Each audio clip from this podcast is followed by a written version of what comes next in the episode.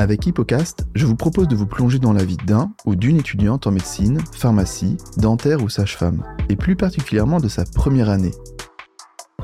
Cette année est un véritable défi. Du jour au lendemain, il va falloir apprendre à travailler, à s'organiser, à avoir confiance en soi et réussir. Seulement un étudiant sur cinq passera en deuxième année. Il faut être le meilleur, ne pas perdre de temps. Qu'est-ce qui fait qu'on réussit? Pour répondre à cette question, j'invite des étudiants et des étudiantes afin de percer leur mystère. Bonne écoute. Bonjour Emma. Bonjour. Je suis très heureux de te recevoir dans cet épisode. Euh, tu es en, actuellement en troisième année de médecine, donc en D1 à l'université Paris-Cité. Exactement. Euh, tu as fait donc ta PACES en septembre 2019. Et dans cet épisode, on va parler de plein de choses. On va parler euh, de euh, d'organisation de travail. On va aussi parler de sommeil, qui était très important pour toi. Tu nous en diras plus plus tard. on va parler prépa. La prépa était aussi euh, un atout important pour euh, pour cette année. On va parler amitié, sortie, un peu la vie, un peu la fête, pas trop quand même, j'espère. Pas trop, quand même, pour être raisonnable. Mais, euh, mais voilà, tu nous en diras plus euh, un peu plus tard. Et donc, euh, tout de suite, on va parler de qui était la petite Emma. Et tout d'abord, c'est tu habitais où quand tu étais petite? Alors, moi, j'habitais dans le 95. J'ai toujours habité là depuis quasiment depuis que je suis née, jusqu'à encore maintenant. Et voilà, j'habitais, je mets à peu près une heure pour aller à Paris, voilà. Donc, tu as fait toute ta scolarité là-bas? Tout à fait. Et tu as des frères et sœurs? J'ai un grand frère. Il a quel âge? Il a, il va bientôt avoir 23 ans. Et il fait quoi, lui, dans la vie? Il est, euh, alors, il a commencé par faire des études de, de droit et il s'est totalement réorienté après euh, trois ans. Il est parti faire de l'architecture à, à Bruxelles. Donc euh, Ah, voilà, il a voir. complètement changé de voie. Ok. Et donc, comment ça s'est passé, cette vie euh, dans le 95 Euh, bah moi j'ai toujours alors de base mes parents venaient de de Paris. Ils ont habité à Paris jusqu'à que que je naisse en réalité. Avec mon frère, ils vivaient encore à Paris et dès que je suis arrivée, ils ont ils ont décidé de partir parce que c'était un peu petit et que en vérité, ils en avaient un peu marre de Paris. Donc euh, moi j'ai quasiment pas connu Paris. Euh, Je suis arrivée euh, dans le 95 euh, quand j'avais deux ans, il me semble. Et euh, et j'ai beaucoup aimé euh, et j'aime toujours habiter là-bas euh, parce que c'est c'est assez proche de Paris, de Paris mine de rien, tout en étant euh, au calme, euh, avec euh, la possibilité d'avoir euh, voilà une maison, euh, un jardin, euh, un- des animaux. euh. donc euh, moi j'adore euh, j'adore habiter là-bas. Et ils font quoi, tes parents? Euh, mon père est avocat et ma maman, elle euh, dirige une association qui s'appelle Odyssea, qui euh, organise des courses pour récolter de l'argent euh, pour euh, lever des fonds pour le cancer du sein. D'accord. Et euh, donc, ton frère a, fait, a suivi plus la voie paternelle? C'est ça. De base, euh, bah lui, il sortait de, de Terminal S et il savait euh, vraiment pas quoi faire. Et euh, mon père ayant fait du droit, je pense qu'il s'est dit euh, pourquoi pas faire comme lui. euh, je suis euh, le papa, mais euh, en réalité, du coup, c'était pas vraiment ce qui ce qui lui correspondait. Et moi, du coup, j'ai suivi euh, personne parce que ni l'un ni l'autre euh, ne sont très scientifiques et j'ai pas du tout de médecin dans ma famille, pas de personne dans, le- dans ce domaine-là en réalité. Donc euh, moi, c'est ma propre voie que je me suis Et construite. ça toute t'est venu quand? Euh, depuis vraiment toute petite, j'ai toujours toujours voulu faire euh, faire la médecine. Bon, quand j'étais petite, c'était plus euh, je veux soigner des gens, je veux euh, je veux être docteur, euh, voilà. Mais j'ai toujours euh, dès que je commençais à, à pouvoir avoir une opinion sur mon futur, etc. En réalité, depuis le collège, je savais vraiment que je voulais faire ça. C'était vraiment ça ou euh, rien d'autre en réalité. Donc euh, depuis toujours, quoi, vraiment. T'avais pas d'autre idée, un autre métier qui te faisait Pas plus envie tout. que médecine Pas du quand tout. t'étais petite Non, rien du tout. C'était vraiment ça. euh, je parfois même ça m'inquiétait quand j'étais au lycée que je me, je me disais bon bah si j'échoue euh, vraiment qu'est-ce que je vais faire? Parce qu'il y avait rien d'autre qui me qui me donnait envie et euh, mes parents se demandaient un peu d'où ça sortait étant donné qu'il n'y avait pas de médecin dans ma famille euh, ils m'ont pas forcément euh, ils sont pas scientifiques ils m'ont j'ai pas été baignée là-dedans et euh, moi-même en, en vérité je sais pas trop mais euh, j'ai toujours euh, été intéressée par voilà le, le contact à la personne, le patient, aider les gens, faire de l'associatif, tout ça, c'était c'est des choses qui me passionnent le plus dans la vie. Du coup, pour moi, c'était un peu une évidence, quoi. D'accord. Bon, on viendra euh, plus tard. T'es encore dans l'associatif ou, ou pas? Euh, alors, c'est compliqué avec euh, les études qui prennent beaucoup de temps, mais euh, déjà, j'aide euh, ma mère quand je peux avec son association, et après, Euh, la fac propose beaucoup de, de possibilités avec euh, les assos de la fac, Mhm. notamment avec il y a une association solidaire qui s'appelle SolidUp et qui propose euh, beaucoup d'activités, que ça soit euh, l'aide aux personnes âgées, aux enfants, euh, aux enfants euh, malades à l'hôpital, euh, des handicapés, euh, des maraudes, beaucoup de choses comme ça. Et dès que j'ai un peu de temps, j'essaye de, de, de faire des trucs comme ça qui sont proposés, qui sont des super activités. Mais voilà, avec euh, le temps que prennent les études, c'est compliqué quand même. Ouais, tu nous en diras peut-être un peu plus à la fin de, de l'épisode. Comment se passe euh, l'AD1 Ouais, avec plaisir. avec le stage, les cours et peut-être une vie en plus euh, Oui, à, part, à côté. on essaye, ouais. D'accord. Donc euh, tu sais pas du tout pourquoi tu voulais faire médecine, mais c'est quelque chose qui te, il y avait une aura, quelque chose qui te Exactement. disait, c'est ouais, ça que je veux C'était ça ou, ou rien. Enfin, si j'avais échoué, je me, je me demande vraiment ce que, ce que j'aurais fait, quoi. D'accord. Et du coup, en, en sachant que tu voulais être, faire médecine, est-ce que tu t'es dit dès le début, il faut que je bosse beaucoup, faut que j'ai, euh, faut que comment dire, je prenne de l'avance presque, euh, faut que je sois une bonne élève ou pas du tout? Alors pas du tout. Euh, je, pour moi, je laissais vraiment ça de côté euh, pour après le bac. Euh, il faut forcément, il faut avoir quand même des bases, euh, quand même un minimum solide pour euh, pour euh, commencer les études. Après, euh, moi, je faisais le, le minimum syndical euh, pour euh, de quoi suivre. euh, euh, avoir évidemment le bac, mais je je bossais pas dans le but d'être une super élève et d'être hyper compétente pour pour la suite, parce qu'en fait je savais aussi que la PACES n'avait vraiment pas grand chose à voir avec les, les matières qu'on étudie au lycée. Euh, il suffisait que je bosse énormément pendant pendant la PACES pour pouvoir euh, pour pouvoir réussir et pour moi le fait d'être euh, une bonne une bonne élève ou pas ça n'influençait pas sur euh, sur la PACES. On veut en savoir plus maintenant, Emma. C'est- C'est-à-dire quoi une, une élève moyenne? Alors une élève moyenne, euh, c'était voilà en- environ 12, 12 et demi de moyenne, euh, jamais plus. Après un peu plus en, en, en SVT, oui, j'avais peut-être 15 de moyenne, mais euh, en maths, euh, j'ai carrément dû prendre des cours de maths, donc euh, le niveau était pas franchement incroyable. Mais euh, oui, c'est ça, 12, 12 et demi. J'ai eu le bac avec mention assez bien. Euh, c'était voilà, ça me convenait très bien. J'avais pas des objectifs de mention très bien, de 17 de moyenne, de félicitations ça m'intéressait vraiment pas. euh, pour moi, ça, ça changeait rien. Fallait juste que je bosse énormément pendant la PACES. Après, je pense que oui, ça peut aider d'être conditionné euh, au lycée à beaucoup travailler, parce que mine de rien, on n'acquiert pas une méthode de travail euh, comme ça du jour au lendemain. Donc, quand on est habitué à beaucoup travailler au lycée, forcément, ça aide. Mais euh, mais c'est pas voilà, c'est pas les connaissances de, de terminale qui vont euh, influencer sur la PACES pour moi. D'accord. Donc tu bossais pas énormément?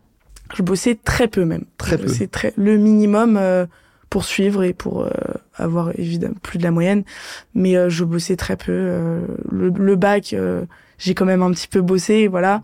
Mais sinon, ouais, non, c'était pas, euh, c'était pas du tout. Ça m'intéressait pas en réalité. euh, ce que je fais, enfin, les maths, la physique, euh, j'en ai, pff, je m'en foutais complètement. D'accord. Voilà. Et tes parents te mettaient pas trop la pression pour que tu remontes un peu? Parce que s'ils voyaient un potentiel, ils disaient mais quel gâchis, bosse un peu Emma s'il te plaît. Ouais, bah au début, euh, ils comprenaient pas trop parce que au, donc au collège, j'étais quand même une très bonne élève, j'avais voilà 16 17 de moyenne et euh, au lycée, bah ça a chuté comme beaucoup d'élèves, mais euh, ils s'y attendaient pas trop trop. Donc au début, ils, ils me poussaient un peu pour bosser plus, euh, voilà. Mais ils ont vite compris que j'avais pas envie et que c'était pas mes objectifs. Euh, je visais pas euh, une prépa où fallait avoir un dossier en béton. Euh, c'est l'avantage aussi de savoir ce qu'on veut faire dès le début, parce que je savais que j'allais euh, m'inscrire à l'université et que le, enfin la sélection pour rentrer en médecine c'était au concours et pas sur le dossier, donc je pouvais me permettre entre guillemets de de pas avoir un super dossier, mais ils ont vite laissé parce que ils ont vu que voilà avoir 12 de moyenne c'est pas non plus catastrophique, donc je suivais les cours, voilà j'avais des notes euh, moyennes, mais euh, ils voyaient que j'étais pas en, difficulté et que j'avais franchement des facilités et ça les inquiétait pas plus que ça. Quand tu dis que c'était pas sur dossier pour euh, accéder à la première année, est-ce que tu crois que c'est toujours vrai maintenant avec Parcoursup Parce que on sait pas trop comment ils sélectionnent, mais on imagine qu'il y a une partie notes, commentaires, enfin, qui, sont pris en compte pour la possibilité de faire la première année justement pour l'inscription. Euh, je pense que sur Parcoursup, il n'y a pas réellement de, de prise en compte de- du dossier. Euh, je pense qu'il faut évidemment euh, ne pas non plus avoir 6 de moyenne et des notes exécrables, mais je pense que, enfin, moi j'ai du coup j'ai j'étais sur, enfin, j'ai mis mon dossier sur parcoursup et dès la première, le premier jour des résultats, j'ai directement eu l'université que je voulais. Et seulement, seulement celle-là avait été acceptée. De, je crois qu'on devait faire 12 choix à peu près.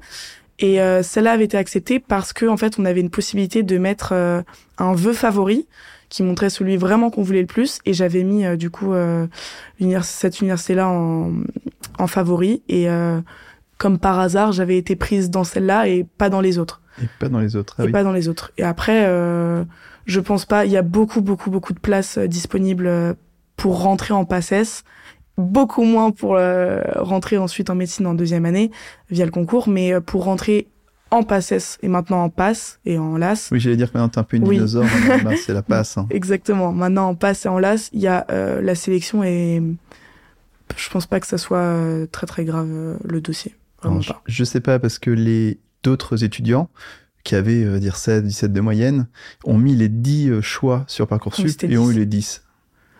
Oh, bah probablement probablement. après probablement que j'aurais eu peut-être les autres euh, universités en, parce qu'il y a des systèmes de vagues et puis euh, les élèves qui au fur et à mesure euh, refusent les choix qu'ils ne veulent pas donc des places se libèrent. Moi une fois que j'avais eu l'université que je voulais j'ai supprimé tous les autres j'ai fait c'est parfait j'ai mon université je vais aller là-bas donc peut-être que je les aurais eu, peut-être pas. Euh, je pense que oui, ça aide d'avoir euh, un excellent dossier, forcément. Euh, On vous conseille de bien travailler, avoir des bonnes notes à l'école. Exactement, mais voilà, je pense pas que. Parce que tu as mis en choix favori, on a l'impression que du coup, tu t'avais aucune hésitation, c'était clair dans ta tête, tu voulais l'université de Paris-Cité. Alors à l'époque, c'était pas l'université de Paris-Cité, c'était soit Descartes, soit Diderot. Donc moi, j'étais à Diderot. Mmh. Euh, et pourquoi Diderot? Et pourquoi Diderot? Alors premièrement parce que euh, c'était euh, plus accessible en termes de géographie, mais bon, euh, quand tu es à une heure de Paris, c'est on n'est pas à ça près. Et surtout, donc le plus important, c'est que c'était euh, à l'époque une université beaucoup plus tournée sur le par cœur et euh, moins la réflexion par rapport à Descartes qui était très physique, maths et comme tu l'as compris, c'était pas trop ma tasse de thé. Du coup, euh, moi, j'étais beaucoup plus euh, par cœur, matière euh, moins réfléchie entre gros guillemets, et je me voyais plus, voilà, apprendre mes cours par cœur, ce genre de ce genre de matière plutôt que de la réflexion, des maths pures et dures. Et donc c'était vraiment ça mon, mon, critère. Tes deux critères géographiques et puis la façon de, voilà, enfin le programme du concours. Voilà, parce que c'était vraiment tout le monde le savait, c'est deux deux types de concours différents, bien différents c'est si on était plus fort euh, en physique en maths, fallait mieux privilégier cette, euh, enfin Descartes. Mm, ok, mais l'attribution des hôpitaux autour de l'université te te préoccupait pas trop à ce moment-là? Alors, on a vite su euh, que les deux universités allaient fusionner. Donc, en vérité, euh, je savais qu'on allait bénéficier des hôpitaux de Descartes. Et euh, donc, je m'inquiétais pas trop pour ça. Et les hôpitaux de si même si les deux universités n'avaient pas fusionné, les deux les hôpitaux autour de, de Diderot étaient de, enfin, sont de très bons hôpitaux qui me convenaient totalement. Et euh, et ça me dérangeait pas du tout si les deux universités n'avaient pas fusionné. C'est vrai que par rapport à une autre université comme euh, Bobigny, euh, des universités plus de banlieue, euh, ça, par contre, c'était si j'avais dû choisir, par exemple, entre Bobigny et Diderot, euh, ça aurait été un critère en plus. Mais bon, comme moi, c'était euh, plutôt Diderot ou Descartes. D'accord. T'avais des amis qui ont fait médecine avec toi ou? Alors oui, on était euh, pas mal quand même par classe. Euh, dans mon lycée, en tout cas par terminale, je pense qu'on était quatre terminales S et euh, à peu près huit par classe, je pense, à vouloir faire médecine. Des classes de combien? 40 36 à peu près. Et on était pas mal. la majorité dans mon lycée, on allait à Diderot. Une minorité allait à la Sorbonne ou à Descartes. Mais en grande majorité, on était, euh, on était à Diderot. Et euh, si je devais dire, je pense qu'on est à peu près 60% à avoir eu euh, la PACES. Ah, c'est beaucoup. Oui, après, on était dans un, on était quand même dans un bon lycée, c'était un lycée privé. Et avec un, peu une sélection pour entrer au lycée de base. Donc, D'accord, donc peut-être qu'un 12,5 de moyenne est plutôt une bonne moyenne dans, dans ce lycée-là ça va. C'était pas, j'étais pas dans les, on va dire top 5 de ma classe, mais oui, ça, ça allait. Et tu penses que ça a beaucoup joué pour la suite d'être dans ce type de lycée? Un peu. En vérité, un peu parce que on était, euh, on avait quand même un, même si euh, je bossais pas énormément, on était conditionné à travailler étant donné qu'on avait des DST tous les samedis matins, quasiment tous les tous les Attends, samedis un matins. DST, c'est quoi? C'est un devoir sur table, c'est euh, en fonction des matières. En fait, c'est une épreuve type bac. Euh, en les contrôles normaux, ils durent une heure, et puis les DST, c'était bah, deux heures pour une épreuve d'histoire géo et euh, quatre heures pour une épreuve de français, de maths. C'était vraiment des épreuves type bac avec des exercices type bac, et on a ça, on avait ça toute l'année depuis euh, la seconde. Donc en réalité, euh, on était quand même bien préparé, même si, euh, même si euh, voilà, je bossais pas vraiment beaucoup. On bossait, enfin, on devait euh, avoir ce rythme quand même toutes les semaines à avoir des épreuves qui étaient évidemment beaucoup plus euh, coefficientées dans la moyenne. Donc si tu la ratais, euh, c'était pas top. Donc forcément, voilà. Donc oui, je pense que ça aide dans une, en termes de régularité de travail et de méthode de travail, ça aide quand même pas mal, ouais. D'accord. Et je pense que c'est pour ça que on est quand même une, une petite majorité à avoir une note PACES que d'autres dans dans d'autres lycées, quoi. Ouais, si tu dis 60%, on va dire que si le, le taux de réussite est autour de 15-20%, peut-être que c'était même 15% à l'époque. Ouais, c'était Euh, 15, pour- 15%, 15, 18, je crois, ouais. pour cent à l'époque, ouais, Donc, de euh, oui, réussite. Donc oui, c'est une bonne écurie. Exactement, exactement. D'accord, donc tu as, accepté l'Université de Paris, enfin, on va dire euh, Diderot. Oui, maintenant université. Paris. Euh, mais pour simplifier, on va dire Université de Paris, Ouais. cité. Et euh, donc, tu es heureuse. Totalement. Tu Très en- heureuse. Et là, tu pars en vacances. Qu'est-ce que tu fais pendant ces vacances? Tu travailles, tu prends un peu d'avance. euh, tu sais euh, si tu vas faire une prépa, pas une prépa. Euh, tu as des gens à qui tu peux poser des questions. Enfin, com- comment tu fais tous ces choix qui doivent stresser plus d'un? Oui, c'est vrai que c'est quand même très stressant. Euh, alors, en termes de travail, je n'ai pas travaillé de tout l'été, mis à part l'après-rentrée, mais ça, j'y reviendrai après. Je n'ai pas pris d'avance. Je pense que c'est important de profiter de ces vacances à fond parce que euh, deux semestres, c'est quand même très long. Et euh, on n'a pas besoin de, pour réussir, de prendre de l'avance pendant les vacances d'été parce que euh, on a le temps de voir tout ce qu'on peut voir en réalité pendant les semestres. Et je pense qu'il faut se préserver pour le semestre. C'est vraiment, c'est pas un sprint, c'est un marathon. Et si on s'essouffle, Mais comment tu sais ça quand tu viens juste d'avoir le, le, choix? Tu, tu, sais pas tout ça C'est un, un sprint, pas un marathon. Non, c'est nous, enfin. Qui c'est qui t'a dit ça, qu'il fallait pas prendre Alors moi, je été très euh, très stressée par la rentrée en PACES et je faisais tout mon possible pour euh, chercher des euh, des personnes à qui parler, que ce soit des anciens de mon lycée, euh, sur les réseaux sociaux, sur YouTube, sur n'importe quelle plateforme. Je j'essayais vraiment de de me de de trouver des réponses à mes questions parce que je me posais beaucoup de questions sur les méthodes de travail, sur est-ce que je dois commencer à travailler pendant l'été. Et ça, en réalité, je le faisais déjà pendant la fin de mon année de terminale. Et j'ai continué aussi au début de l'été. Après, euh, pendant tout l'été, j'y ai pas pensé parce que voilà, je savais ce que je devais faire. Mais c'est vrai qu'avant, je, je demandais beaucoup de, je posais toutes mes questions aux, aux- à ceux qui étaient dans mon lycée et qui ont eu leur PACES ou en dehors de mon lycée et euh, pour euh, savoir euh, ce qu'il en était. Et en réalité, tous me répondaient la même chose, qui est profiter. de profiter, de profiter et euh, et me conseiller fortement, en revanche, de faire la pré-rentrée, euh, du coup qui commence euh, à peu près à la mi-août. Euh, moi, j'ai fait la pré-rentrée de ma prépa, du coup. Euh, mais il y a aussi la pré-rentrée du tutorat, qui est très bien. Euh, Mais pourquoi t'as pas fait la pré-rentrée du tutorat et t'as fait la pré-rentrée de la prépa? Et pourquoi t'as pris une prépa? Alors, euh, j'ai pris une prépa parce que euh, beaucoup me l'ont conseillé aussi en termes de support de travail et de suivi pour toute l'année, pour avoir un encadrement. Parce que on va pas se mentir, la fac, euh, ils donnent les cours en amphi, ils, font ils font beaucoup de choses, mais ils te, ils te suivent pas et c'est pas leur rôle. euh, T'es lâché vraiment comme ça. En plus, comme c'est une première année après le lycée, t'es un peu perdu. tu connais pas trop le système de la fac. Et la prépa te permet quand même d'avoir un espèce de suivi, euh, d'avoir des, des supports de cours euh, assez qualitatifs, euh, des concours blancs, des cours en petits groupes et non pas en amphi comme à la fac. Donc c'est pourquoi j'ai pris une, une prépa et pourquoi du coup la pré-rentrée, je m'étais dit que quitte à faire ma prépa toute l'année, autant que je commence directement la pré-rentrée dans la prépa pour m'acclimater avec le système de la prépa, pour euh, prendre mes petites habitudes et euh, parce que pour moi la pré-rentrée c'était vraiment euh, l'objectif de ma pré-rentrée c'était vraiment de trouver mes méthodes, trouver comment je travaille, m'habituer à la PACES et à, aux matières de la PACES parce que c'est des matières qu'on ne connaît pas. Euh, l'histologie, l'embryologie, pour moi, c'était complètement, euh, c'était du chinois. Je savais pas ce que c'était. Donc pour moi, c'était l'objectif principal de la pré-rentrée et non pas de connaître tous mes cours sur le bout des doigts. c'était pas ça. Pour moi, c'était pas ça l'objectif. Donc je voulais vraiment faire la prépa de la, la pré-rentrée de ma prépa. Mais je sais par d'autres personnes que la pré-rentrée du tutorat est très bien aussi. D'accord. Et donc, ce qui t'a fait pencher peut-être vers la prépa, mais c'est un côté peut-être plus rassurant aussi pour les parents en, disant on met toutes les chances de notre côté. Exactement, ouais. Aussi, ouais. ok. Mais dans les faits, là, le tutorat est très très bien aussi et tout à fait. De... Tout à fait. Les, les, les, élèves qui font le tutorat sont très engagés.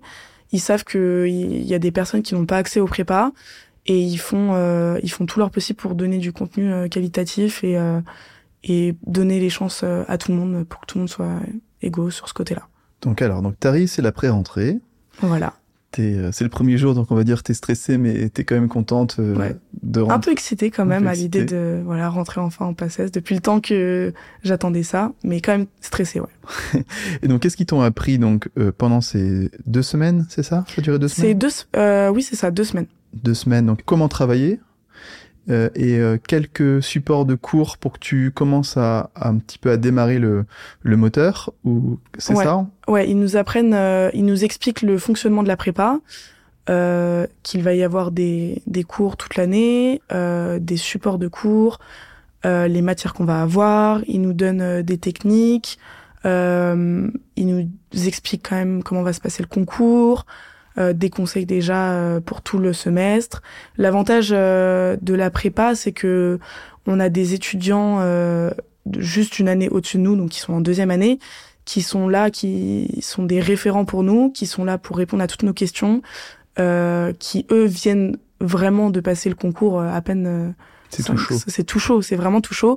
Donc ils ont beaucoup de conseils à donner, donc ça c'est top. Ils sont là pour nous. Si on a envie de les contacter, on peut les contacter. Donc ça, euh, c'est pas mal aussi. Et après, euh, voilà, il nous donne, euh, il commence à nous donner les supports de cours qu'on aura dans le semestre. Euh, il nous donne pas tout évidemment, mais il nous donne certaines, certains, certaines fiches de cours. Et, et on commence à devoir les apprendre parce qu'à la fin des deux semaines de la pré-rentrée, il y a un, un, concours blanc qui ne veut pas dire grand chose, on va pas se mentir, parce que en deux semaines, euh, voilà, on peut pas, c'est pas très représentatif, mais ça donne une idée de qu'est-ce qu'un concours, un concours blanc, euh, qu'est-ce qu'un classement, euh, de s'habituer déjà parce que pendant toute l'année, on va beaucoup parler de classement, de numéros, ça prend pas mal la tête, donc on a assez focus sur ça, donc ça nous apprend déjà à ça. Et voilà, on commence à apprendre les, les fiches parce que on n'est pas habitué à travailler ces matières-là sur sur ces supports-là.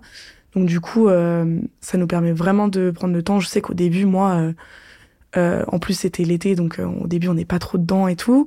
Et je mettais énormément de temps à apprendre une fiche. Je passais une heure sur une page, alors que à la fin du semestre, je passais dix minutes, quoi.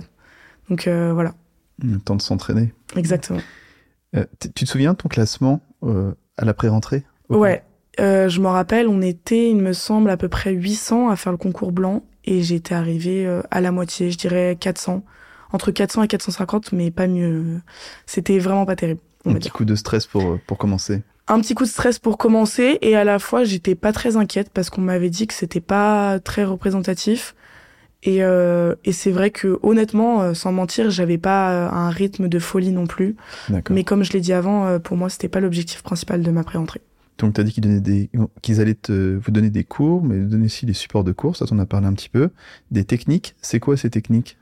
Ils donnent euh, des, des méthodos euh, dans des matières euh, spécifiques, par exemple euh, en biostat, où c'est très, il y a très peu de cours à apprendre. C'est des exercices de réflexion, c'est un peu la seule matière de réflexion, on va dire.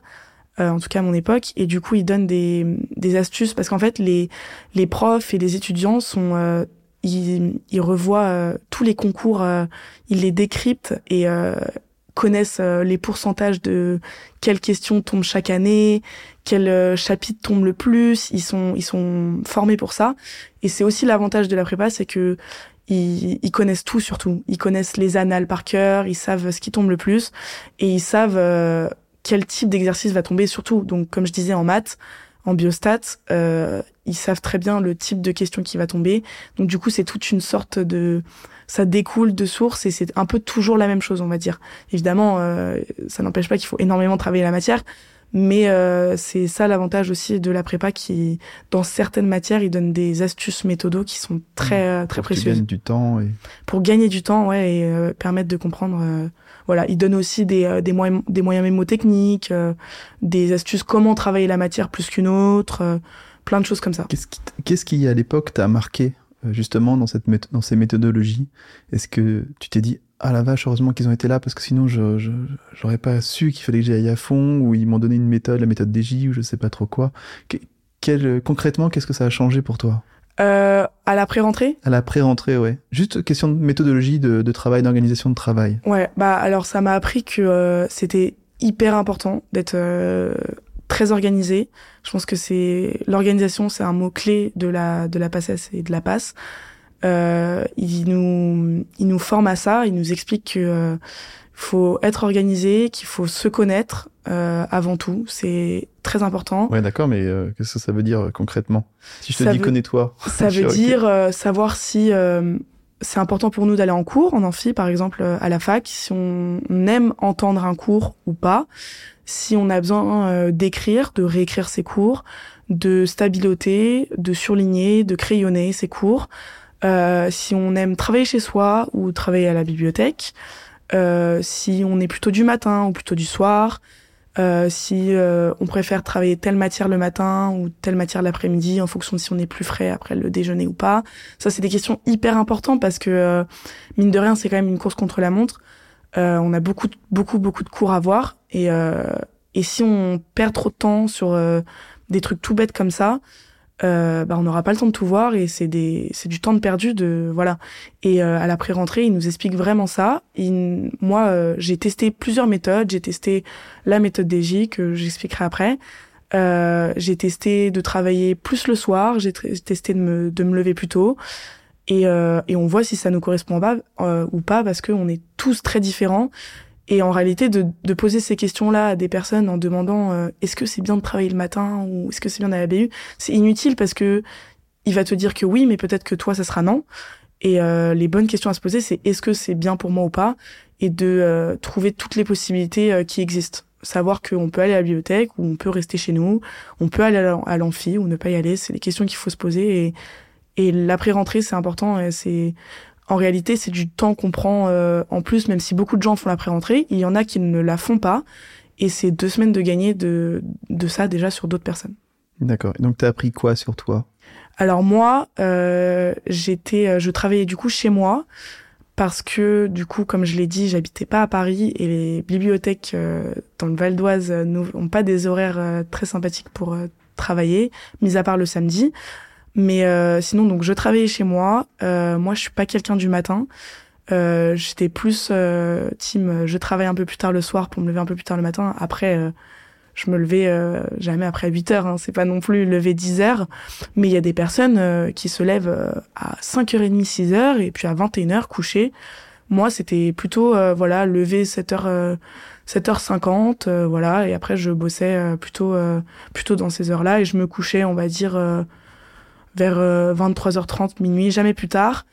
Euh, toujours avoir mes 8 heures de sommeil, parce que c'est très important, le sommeil, c'est primordial. Euh, si on a des facilités et qu'on ça ne dérange pas de dormir 5-6 heures, c'est très bien.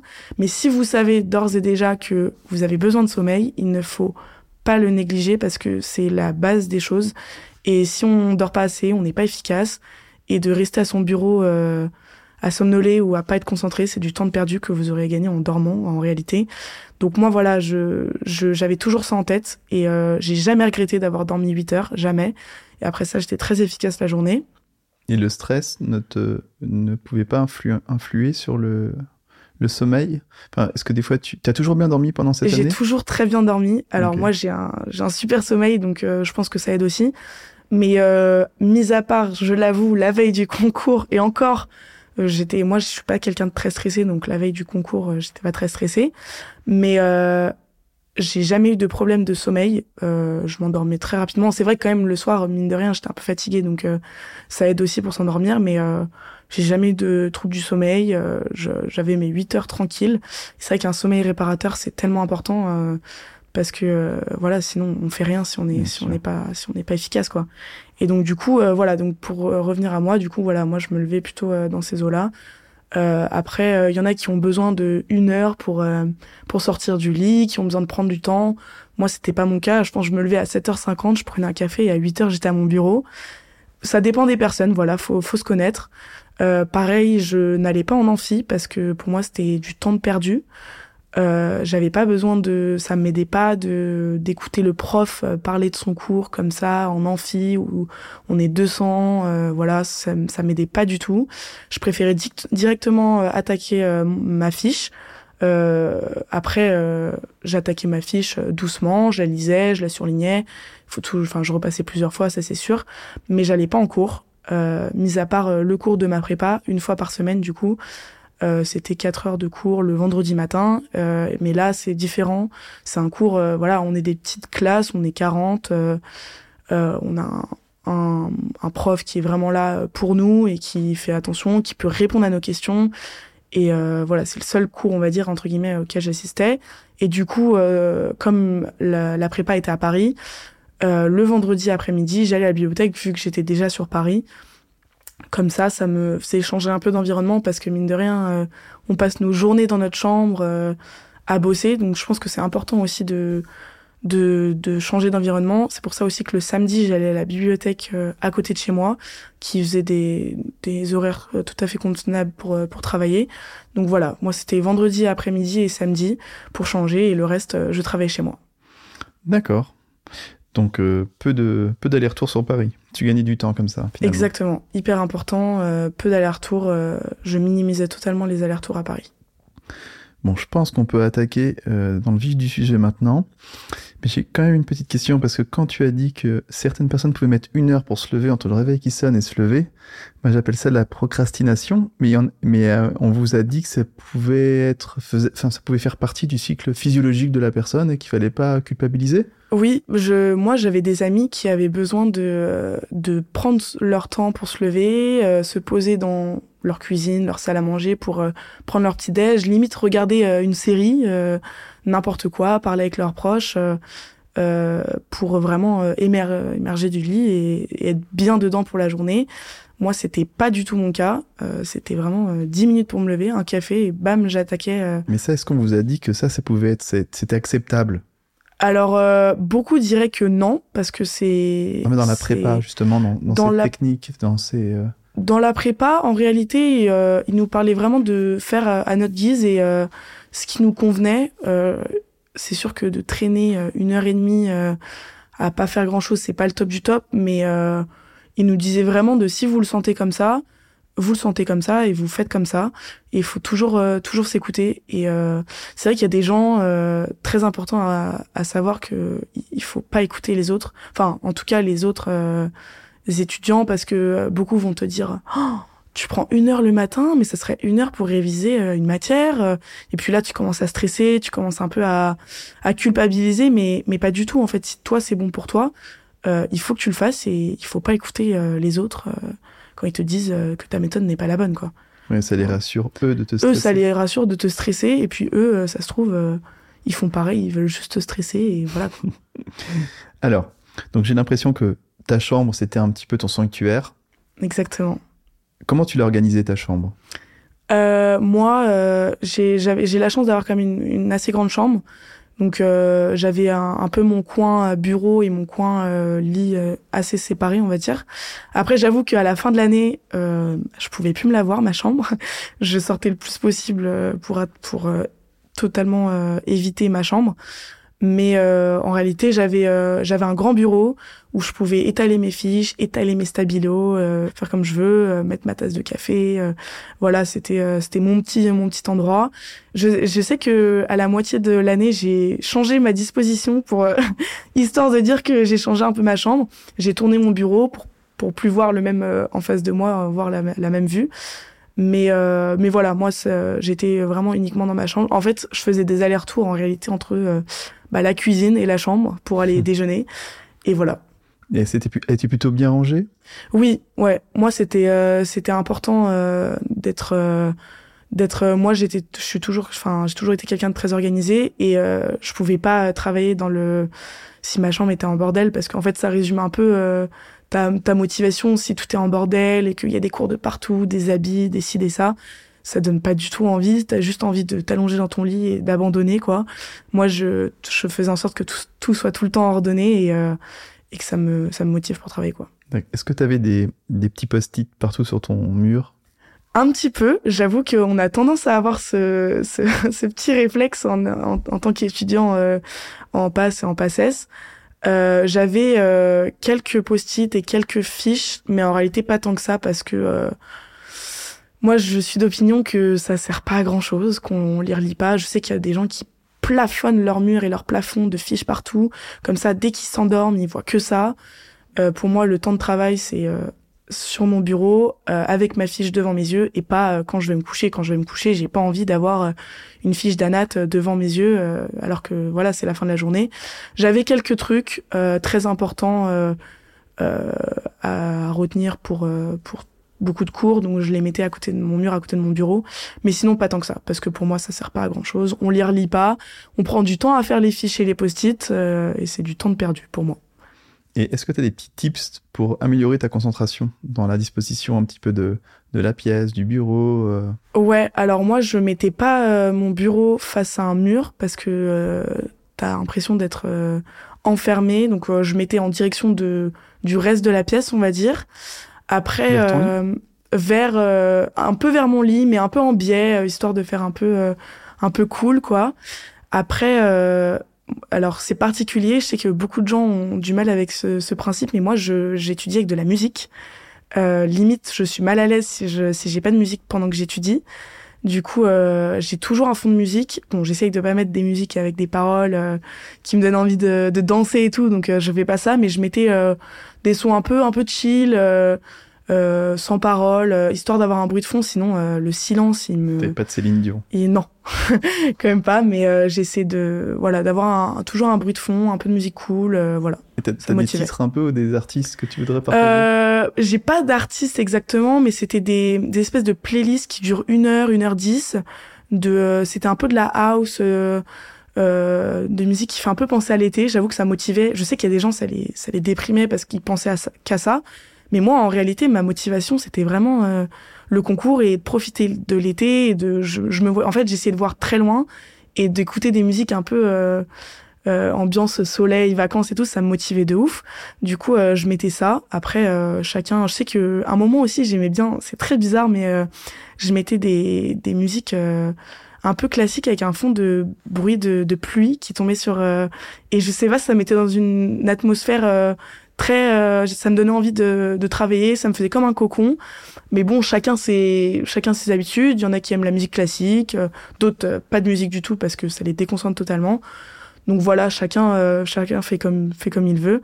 Après voilà comme tips pour se concentrer important très important les pauses ne pas en abuser évidemment. Ça, on va revenir ça. Ouais, mais voilà, ça rentre dans les tips.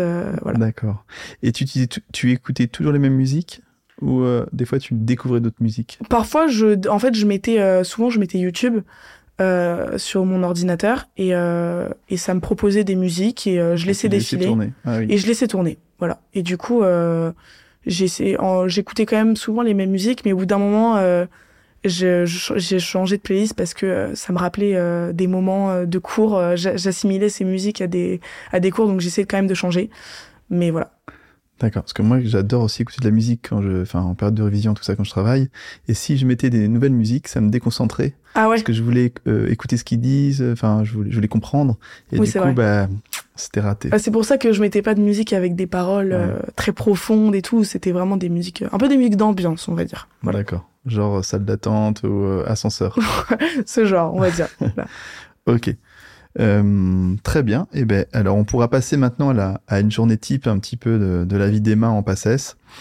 Euh, donc le réveil sonnait à 7h50. Ouais, mais je, on va dire que je sautais du lit vraiment. C'était. Ah, du lit. En fait, je préférais garder des minutes de sommeil et me lever directement plutôt que de me lever 30 minutes plus tôt et de de, de vaciller dans mon lit. je préférais, voilà. 7h50, ça sonnait. Je, 7h50 et 30 secondes, j'étais debout, quoi. D'accord. Donc tu te lèves, tu vas manger direct? Je, alors je mangeais pas. Euh, je sais pas si c'est un très bon conseil, mais je, je, j'avais pas du tout envie de manger. Je prenais juste un café et, euh, et je commençais euh, à 8 heures, j'étais au bureau, quoi. À 8 heures? Ah oui. Pas d'une petite douche Ah non, moi, moi je me douche, euh, je me douchais le soir. T'as le droit de dire que tu t'es pas douché pendant un Je me suis pas douché pendant les. C'est une technique de gagner 5 minutes par jour. non, ça fait non, 15 trop, jours à la fin de, de l'année. Ok, donc donc tu te le ah oui d'accord donc en très spécial minutes, ouais, ouais en ouais. 10 minutes t'étais réveillé ouais je préférais euh, les je, je, gagnais chaque minute de sommeil je voulais la garder pour moi. C'est donc très 8 important. heures. Donc à 8 heures ça commence. 8 heures ça commence. Comment tu sais ce que tu dois travailler et qu'est-ce que tu faisais? Alors euh, moi tous les dimanches soirs je gardais euh, 30 minutes voire une heure pour faire un planning de la semaine euh, très important. Alors moi j'avais un agenda un semainier euh, pour euh, que j'ai un, une vue d'ensemble sur toute la semaine. Et, euh, et, en, et comme c'est un semainier ça me permet de de garder euh, de voir les cours que j'avais fait les semaines d'avant plutôt que des feuilles volantes où tu t'en sors plus. Donc ça je conseille vraiment parce qu'en fait l'organisation c'est primordial. Comme je l'ai dit tout à l'heure c'est un mot clé euh, de, de la passe et euh, si on n'est pas organisé, c'est ça devient un, un, foutoir complet parce que on, on, a vraiment énormément de cours, énormément de travail, énormément, enfin des matières différentes. Et si on n'a pas une vue d'ensemble, si on n'est pas organisé, euh, on va louper des cours, on va pas revoir des cours qu'on devait revoir. Ça va être n'importe quoi. Donc euh, moi, je gardais vraiment voilà ce temps-là le dimanche soir. Euh, je me posais et puis je planifiais toute ma semaine. Euh, de, de sorte que euh, je vois toutes les, toutes les matières, toutes les semaines. Après, il y a des matières qu'on voit moins que d'autres. Euh, mais voilà, je prenais ce temps-là et je planifiais. Euh, alors, j'ai eu différentes périodes, on va dire. Au début, je planifiais aux heures près, c'est-à-dire que euh, je, pour moi, c'était 9h à, à 11h ça, de midi, enfin, je donne des exemples, mais voilà. Et après, j'ai arrêté de faire ça parce que ça me stressait. Et je Juste, je mettais euh, le nombre de cours, enfin les cours que je devais faire dans la journée, et je les plaçais en fonction de ce que je voulais. Et je conseille plus parce que c'est stressant les heures, c'est assez stressant. On travaille beaucoup dans la journée, donc il n'y a pas besoin de se chronométrer à, à, la minute près. Donc voilà. Comment tu définissais qu'un cours, tu allais le revoir euh, six fois et un autre que deux fois? Alors, euh, c'est rare les cours qu'on voit. Oui, on revoit pas un cours de bon, en on gros, y en revoit a plus. tu revois beaucoup et d'autres un peu moins. Voilà. Alors euh, les cours, euh, donc comme je disais tout à l'heure, les cours de plus de matière de réflexion, comme les maths ou euh, la chimie, euh, on les revoit moins et on fait beaucoup plus d'exercices. Euh, je pense que les cours de chimie et de biostat, pour le coup, sans exagérer, je pense que je les voyais deux fois. Et après, euh, je faisais Ah bah, énormément oui, d'exercices. Et euh, c'est des matières que la prépa abordait pas mal, donc ça aussi, je les voyais en cours à la prépa. Après, les, les matières de par cœur, par contre, euh, je les revoyais beaucoup plus. Quelle et au début, la, euh, la séquence? alors la séquence, euh, donc euh, j'utilisais, en fait, j'ai commencé, j'ai fait la méthode des J, c'est-à-dire de voir mon cours à J0, puis euh, J3, puis J7, puis J14. Euh, j'ai fait ça pendant ma pré-rentrée, euh, que j'avais beaucoup aimé, et après j'ai commencé euh, au début du semestre, et ça m'a plus convenu parce que euh, je me sentais débordée, euh, ça j'accumulais trop de cours par jour. Et au final, euh, comme j'avais pas le temps de tout voir, euh, ça me stressait parce que je devais redécaler mon planning. J'avais l'impression de pas avoir assez bossé, alors qu'en réalité, j'avais bossé euh, 10 heures dans la journée. Donc euh, j'ai arrêté de faire ça. Après, c'est peut-être moi qui me gérais mal aussi sur ça. C'était peut-être pas une méthode, adaptée pour moi. Je sais que des gens l'ont fait pendant toute leur passesse et tous les, les pendant les deux semestres. Moi, j'avais arrêté, mais euh, en réalité, c'est un peu le même fonctionnement parce que on revoit les cours euh, au début, on les voit une première fois, et puis euh, moi, ce que je faisais en général, c'est que je le revoyais deux jours après, pas direct le lendemain parce que c'était c'était trop frais, donc euh, j'avais l'impression de le connaître déjà alors que je l'avais juste vu la veille. Donc j'attendais plutôt deux jours pour le pour le revoir.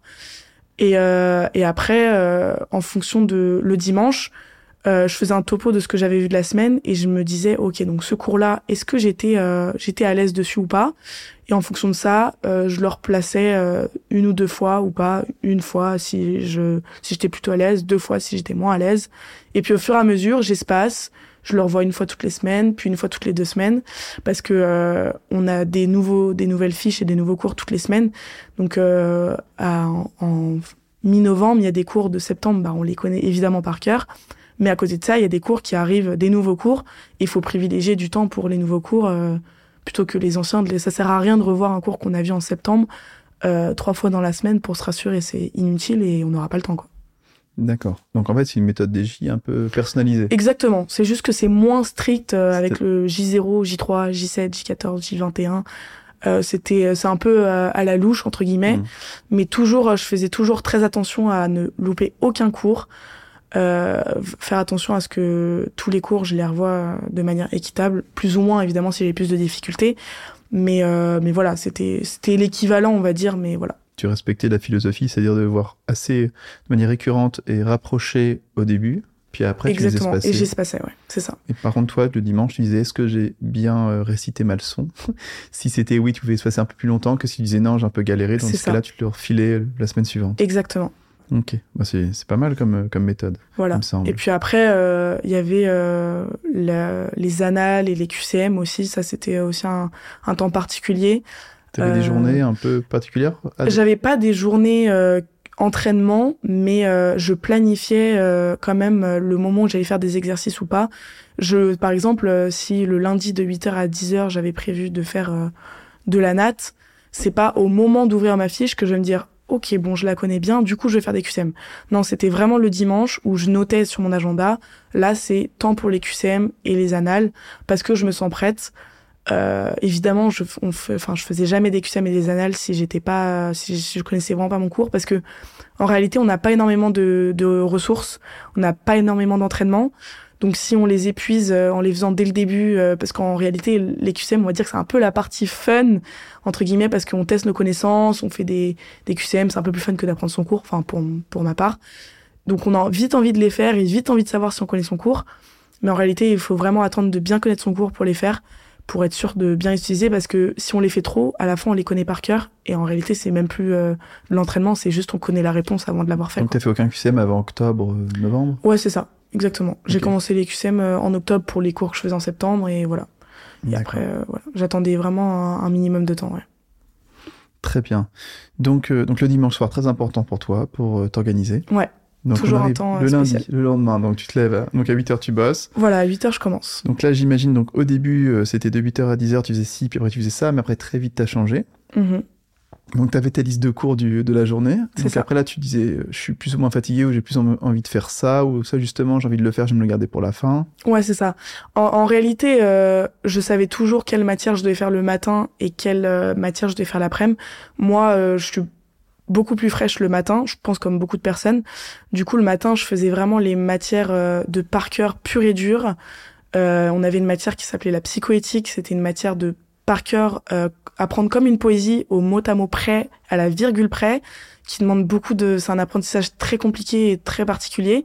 Donc ça, euh, moi, tous les matins, c'était en, tout cas au premier semestre, c'était quatre heures de euh, de psychoéthique parce que j'étais le plus frais, enfin la plus fraîche. Et euh, et après l'après-midi, par exemple, après le déj, on est moins frais en général. du coup, je faisais des matières un peu plus simples avec moins de moins de enfin pour ma part qui était moins compliqué. Après, on a plus ou moins de facilité en fonction des matières chacun, mais je gardais ça. Pareil, les matières un peu euh, plus euh, exercice, type maths, euh, chimie et tout, je les gardais pour le soir parce que le soir quand même on est un peu fatigué et puis et puis voilà avant de se coucher, moi je trouvais ça sympa. Donc je sais globalement je savais quand même ce que j'allais garder le matin, ce que j'allais garder le soir et tout. Après ça ça dépendait un peu des journées, mais voilà c'était pareil. après moi je travaillais par bloc de deux heures. Ok donc 8h 10h 10h. 8h 10h. je faisais toujours des blocs de deux heures, jamais plus parce que après euh, j'étais plus attentive concrètement. Et t'étais concentrée deux heures d'affilée? Globalement oui parce que euh, parce que je, je, faisais quand même des je faisais des pauses entre ces blocs de deux heures. Euh, quand même euh, le matin c'était on va dire 20 minutes, le l'après-midi même 30 minutes.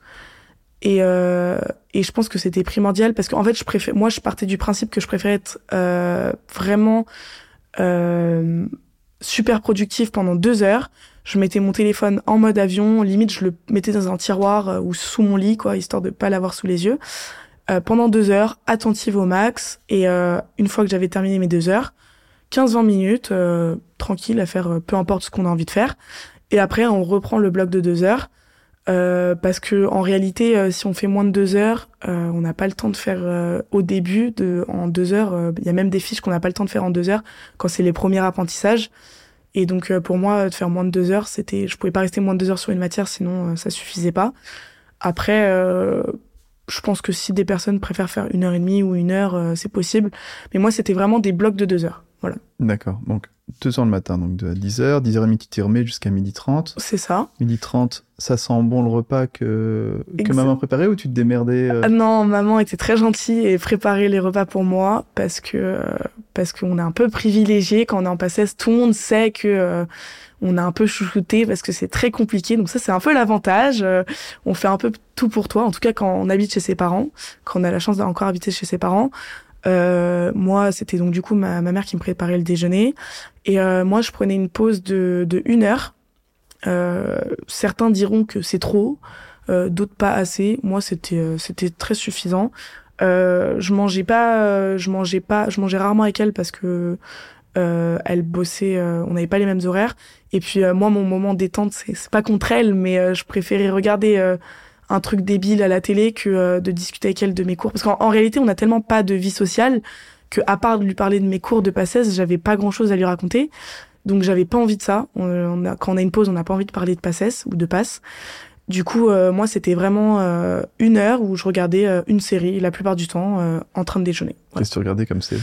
Je regardais des séries Netflix, parfois je regardais même des vidéos YouTube, des trucs vraiment pas prises de tête. Hein. Le but, c'était de complètement détente. Vider la tête. vider la tête, parfois même de la télé pour vraiment oh là là vider la tête sur les trucs débiles qui, qui font un peu rire, et voilà. Et, et après, ça me parfois, ça me prenait de, de faire une petite sieste après le déjeuner. Pas tout le temps et jamais plus de 20 minutes. C'était une petite sieste réparatrice de 20 minutes qui me faisait beaucoup de bien. Euh, ça m'arrivait de temps en temps, voilà. Il faut pas, si on sent que on n'est pas prêt, il faut pas forcer et 20 minutes de sieste, c'est très, très bon.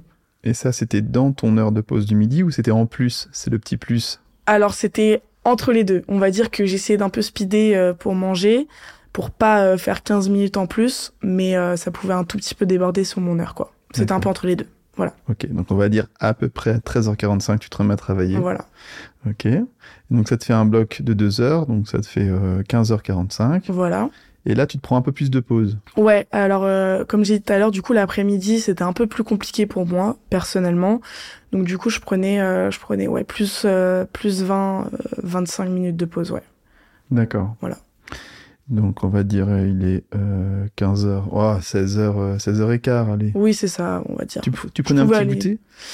Euh, je prenais un petit goûter. Pendant cette ouais pendant, euh, pendant euh, juste après là là oui c'est ça je prenais un petit goûter. Parfois non parfois oui. Euh, ou alors euh, pendant ce temps-là je, je pouvais aller marcher dans mon quartier. Soit aller promener mon chien soit aller me balader toute seule euh, je prenais mes écouteurs et j'allais marcher, ça fait du bien. Bon, en hiver, euh, j'y allais pas, hein, mais mais dès qu'il commençait à faire beau, euh, hyper important de, de se vider la tête parce que d'aller faire des pauses et d'aller sur son téléphone, c'est pas non plus très c'est c'est cool parfois évidemment. On a envie de d'aller sur les réseaux parler à ses à, ses amis et tout c'est hyper important.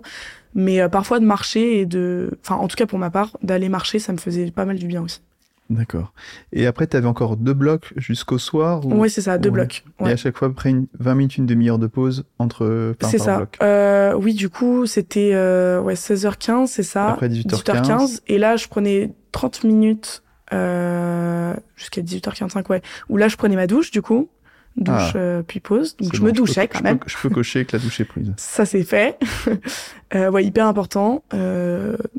Il faut se doucher et se laver quand même, même si je sais que des étudiants ne le faisaient pas, mais euh, très important. Et après, euh, et après, je crois que là, par contre, c'était plus un bloc de deux heures euh, parce que du coup, ça fait 18h45. oui, je bossais jusqu'à jusqu'à 20h30. là, je, je dînais.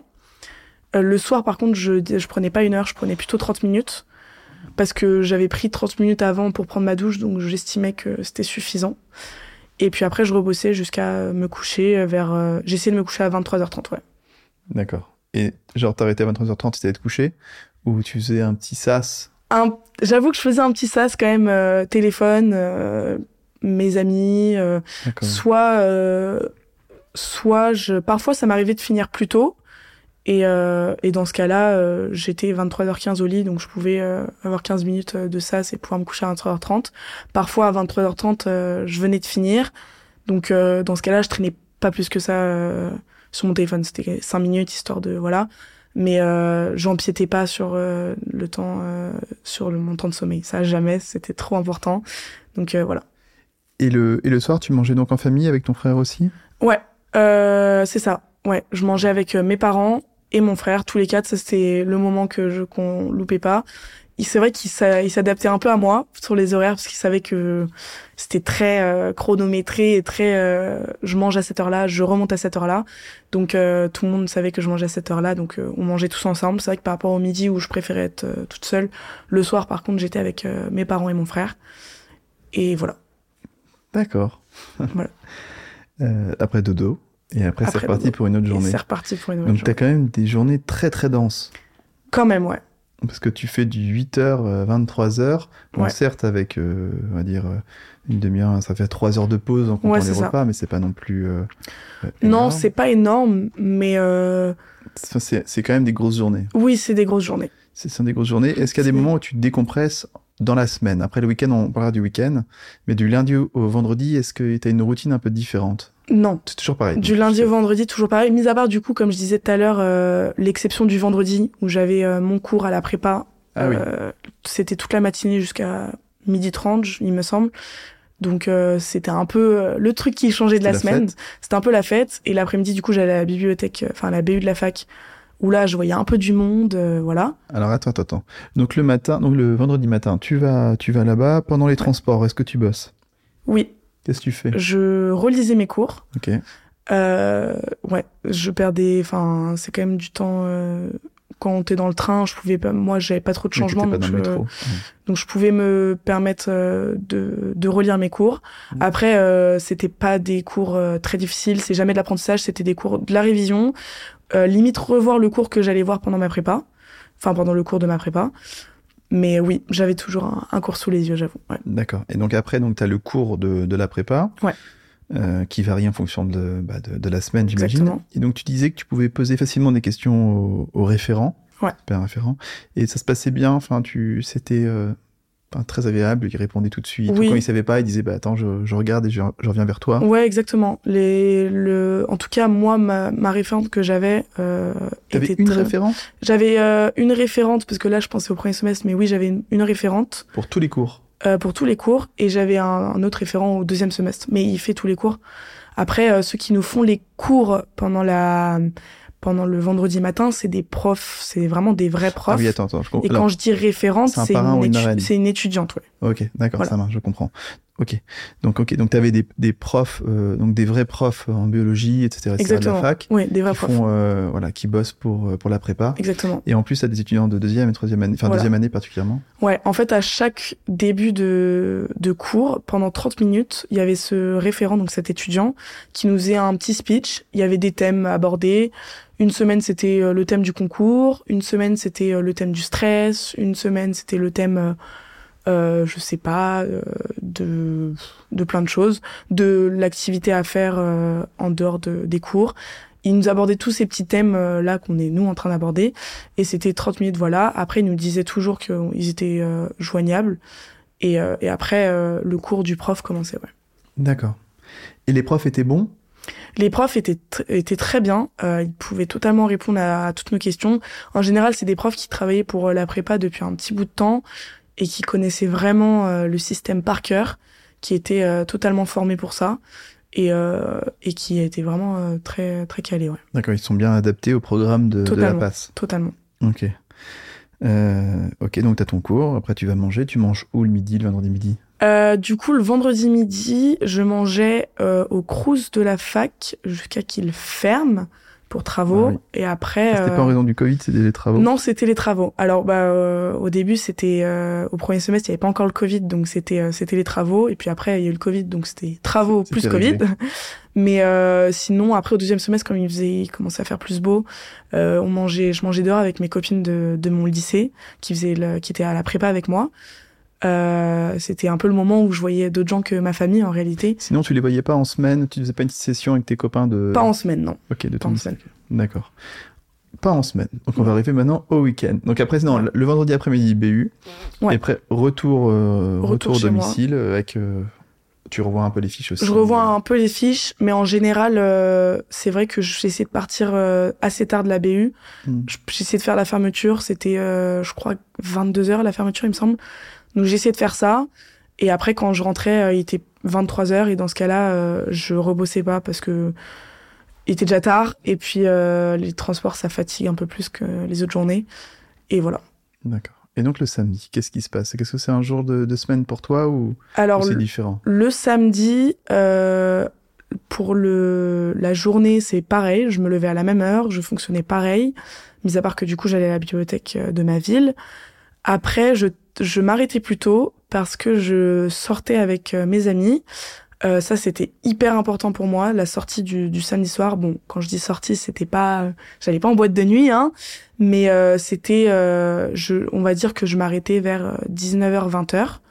Euh, en général, c'était j'allais boire un verre avec eux et je rentrais je rentrais vers minuit et si c'était un anniversaire du style soirée, une heure du mat, mais pas plus.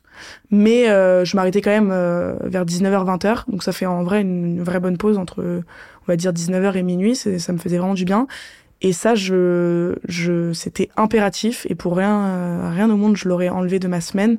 Mis à part euh, juste avant le concours, euh, on va dire à partir de trois semaines avant le concours, je le faisais plus parce que on se rapprochait vraiment du concours, donc le rythme s'accélère.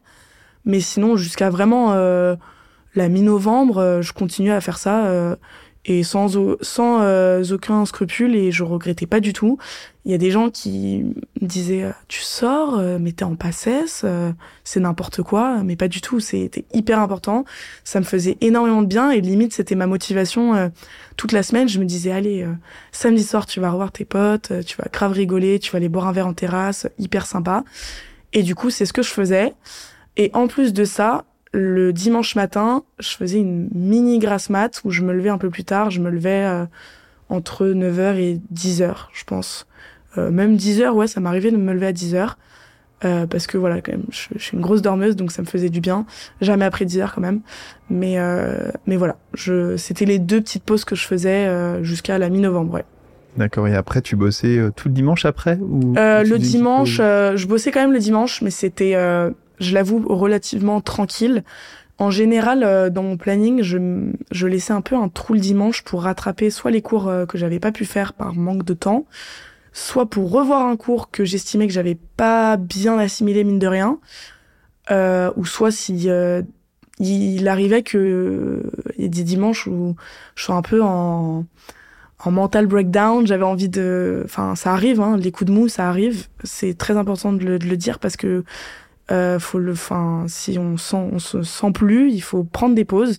Et ça m'est arrivé que euh, un dimanche après-midi entier, je ne fasse rien que euh, me reposer avec mes parents, euh, ou regarder une série ou aller me promener mon chien parce que au bout d'un moment j'en pouvais plus.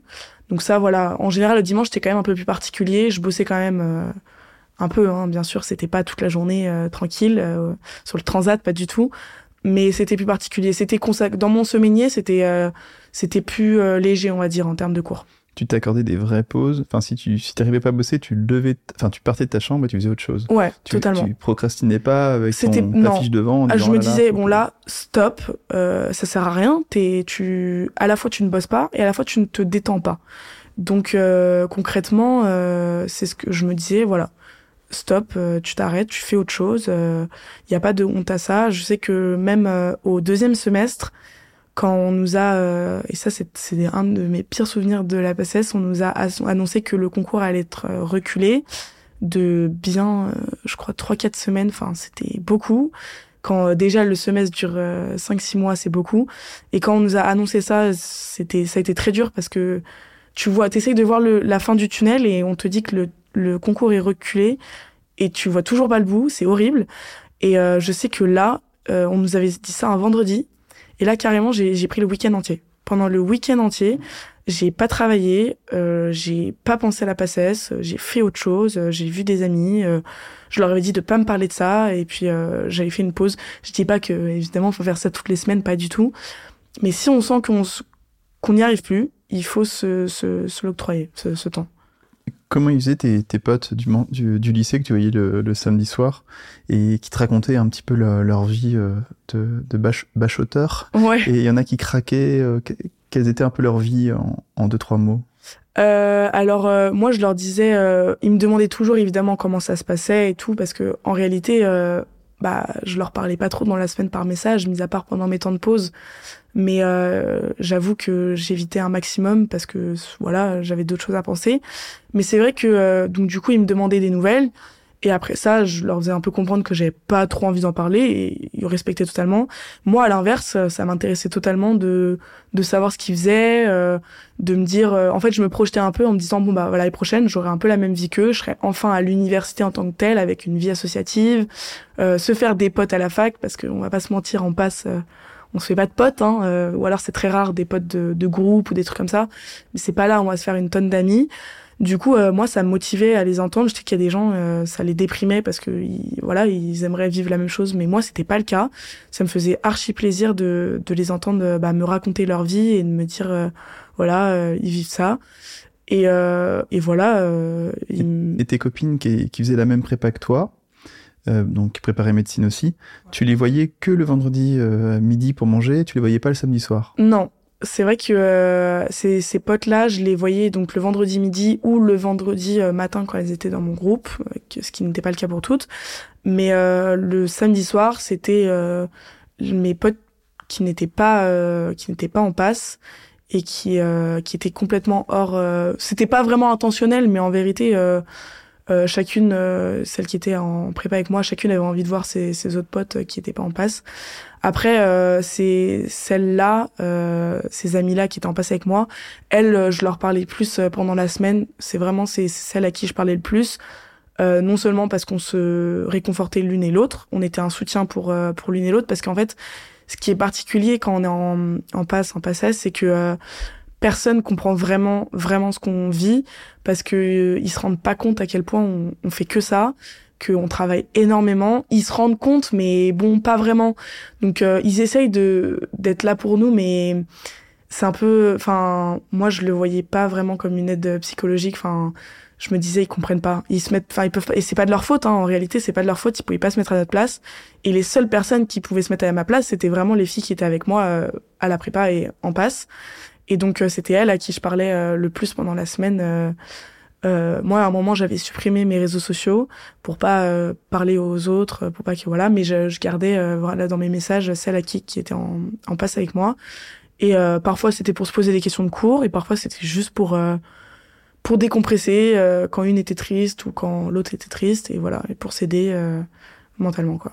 Des fois, elles t'ont aidé pendant ces coups durs. Ouais. Et des fois, c'est toi qui les aidais aussi pendant leurs coups Exactement. Ouais, ouais c'était hyper important. Et ça, euh, je pense que ça a vraiment aidé le fait qu'on était plusieurs à être de mon lycée à être euh, à la fac et à la prépa.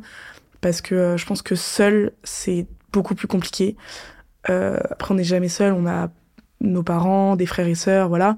Mais d'avoir des, des amis qui, qui vivent la même chose que nous, c'est hyper important. Enfin, moi, j'ai, ça m'a beaucoup aidé. Ça m'intéresserait d'avoir un peu leur euh, comment c'est garder ce lien avec euh, le concours parce que là c'est ouais. c'est avant la, avant enfin c'est pendant les révisions tout ça tout va bien et après il y a le concours de, du S1 avec les notes. Toi ouais. t'étais classé combien euh... Alors au concours on était il me semble 1600 au premier semestre et je suis arrivée 334 ouais. ou 332 quelque chose comme ça. Euh, et ils en prenaient euh, 337, il me semble. Donc c'était très just, mais j'étais dedans. Euh, Pour info, il n'y avait pas les euros. Il n'y avait pas les euros euh, à cause du Covid. C'était voilà. programmé. En fait, non.